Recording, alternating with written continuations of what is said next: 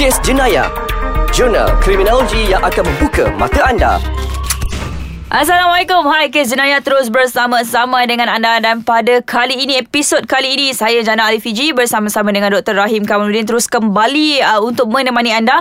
Doktor, kalau setiap episod kita banyak kepada memberi kesedaran kepada masyarakat di luar banyak untuk merungkaikan kes-kes jenayah yang berlaku cara nak mengelak modus operandi dan juga sebagainya tapi episod kali ini kita lain sikit doktor kita nak membawa kesedaran mengenai satu kes yang cukup-cukup menayat hati bukan saja rakyat Malaysia tapi saya rasa dapat diputar pada luar juga ya, sebab satu kes yang memang memeranjatkan iaitu kes buli yang sehingga melibatkan nyawa apabila uh, Farhan dan juga Navin menjadi mangsa buli yang akhirnya meragut nyawa mereka doktor.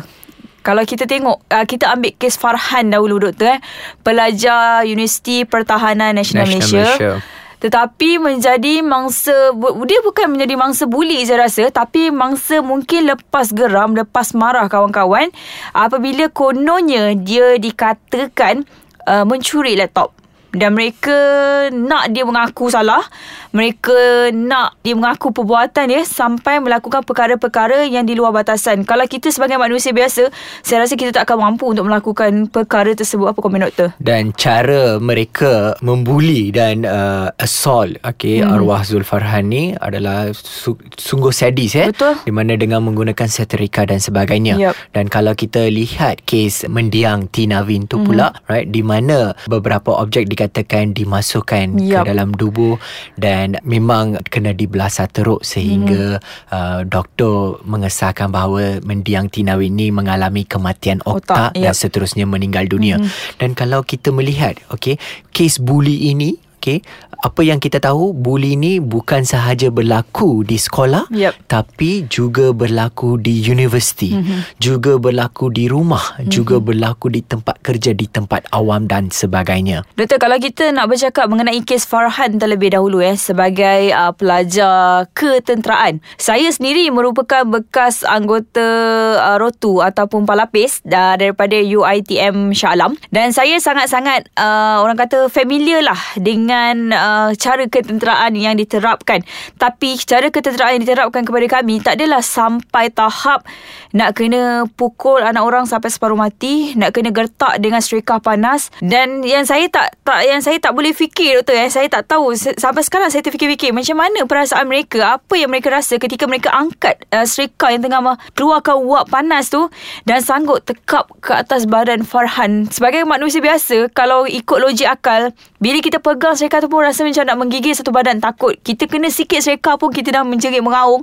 Apatah lagi Farhan yang ditekap sereka tu satu badan doktor. Ya betul. Itulah dikatakan faktor dalaman eh. Mm-hmm. Okey iaitu psikologi mm-hmm. atau dan personality seseorang individu. Mm-hmm. Kalau kita melihat suspek-suspek okey dan yang terlibat dalam uh, kes uh, arwah Zulfarhan ni mm-hmm. okey mungkin mereka mempunyai personality jenis antisosial. Okay. Right? Jenis anti personality jenis antisosial adalah personality di mana mereka sering menunjukkan atau melakukan tingkah laku ataupun perbuatan yang melanggar norma mm-hmm. seperti seperti memukul mm-hmm. dan yang memang bercanggah dengan undang-undang dan uh, kalau kita sebagai manusia biasa kalau kita rasa itu adalah salah tapi bagi mereka itu bukan salah yep. okey memang itu adalah personality antisosial dan uh, saya ada terbaca baru-baru ini dikongsikan dalam media sosial um, salah seorang suspek yang membunuh Zulfarhan dikatakan memang seorang pembuli daripada sekolah lagi dan senior dia sendiri yang mengeluarkan kenyataan tersebut di media sosial yang kata ini adalah balasan untuk kau doa-doa doa orang yang teraniaya sebelum ini yang pernah menjadi mangsa buli kau yang akhirnya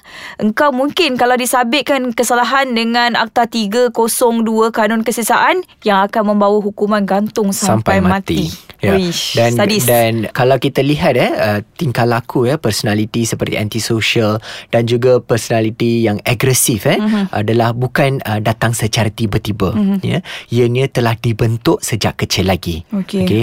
dan kalau kita seperti mana Cik Jana memberitahu tadi salah seorang suspek uh, telah pun ataupun pernah membuli sebelum uh-huh. ini sejak bangku sekolah yep. lagi uh, itu menunjukkan personality beliau telah dibentuk dari kecil lagi dan hmm. di sinilah ibu bapa perlu memainkan peranan hmm. dan satu lagi uh, yang saya nak highlightkan dekat sini ya mungkin uh, persepsi kita lah okay. ataupun persepsi setengah ibu bapa dan guru hmm. mereka menganggap kalau memukul ni okey kalau bab memukul menendang ataupun menampannya adalah suatu perkara yang biasa dalam hmm. kalangan pelajar lelaki okay. sebenarnya tidak okay. Okay. kalau apa-apa intervensi telah diberikan awal kepada salah seorang suspek tu mungkin dia tidak terlibat mm-hmm. mungkin tidak terfikir untuk melakukan sesuatu yang kejam sehingga boleh merampas meragut nyawa seseorang. Betul tu doktor dan kalau kita dah sentuh mengenai arwah Zulfarhan, kejap lagi doktor kita nak berehat dahulu seketika.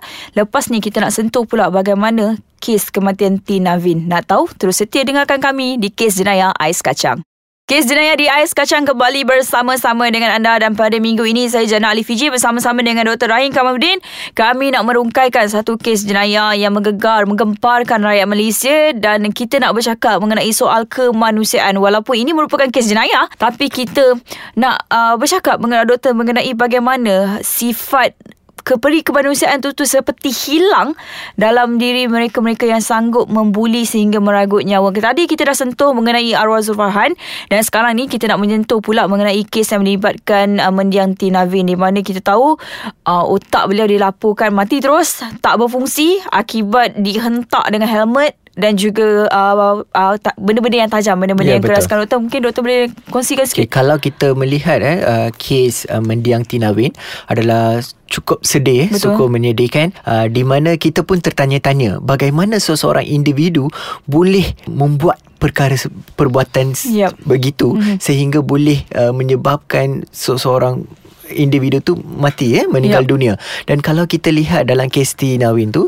uh, saya difahamkan alat sulit beliau kena putar ya Ui. ya dan uh, lepas tu uh, ada objek yang dimasukkan, telah dimasukkan yep. ke dalam dubur hmm. uh, mendiang Tina Win sungguh sadis ya yep. sungguh sadis dan apabila uh, media melaporkan uh, menurut pemahaman kita hmm. okey dapat disimpulkan bahawa mereka uh, membuat perbuatan tersebut terhadap mendiang uh, Tina Win adalah kerana Tina Win ni adalah seorang yang lembut. Ya, betul. Ya, uh, atas faktor itu dan sebenarnya uh, itu bukan uh, pertama kali Tina Win kena buli ya. Okay. Di mana sebelum ini pun Tina Win kena dibuli oleh kumpulan ini uh, mm-hmm. semasa uh, persekolahan eh. Mm-hmm. Dan yang ni uh, sekarang semasa tim uh, Navin meninggal mm-hmm. dunia beliau berumur 18 ya, tahun betul. di mana beliau tidak lagi bersekolah lah ya. okey tapi benda ini berlarutan ya. okey benda ini berlarutan dan sekarang ni keempat-empat suspek mm-hmm. kelima-lima suspek mm-hmm. telah pun ditangkap betul. dan uh, sedang Ada under trial kan ya, ya betul. betul dan kalau disabitkan kesalahan juga saya rasa ada lagi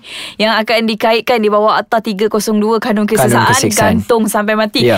macam manalah mereka ni mereka tak terfikir ke perbuatan mereka ini sebenarnya akan memberikan kesan dalam hidup mereka seperti macam inilah di apa dijatuhkan hukuman uh, 302 kanun kesesatan gantung sampai mati.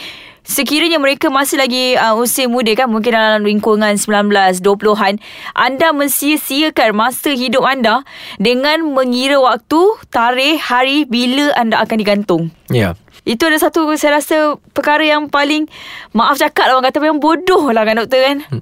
Dan satu lagi uh, mungkin apa yang motivate mereka mm-hmm. untuk membuat sesuatu yang kejam ialah mungkin motivasi daripada rakan-rakan ketika okay. itu.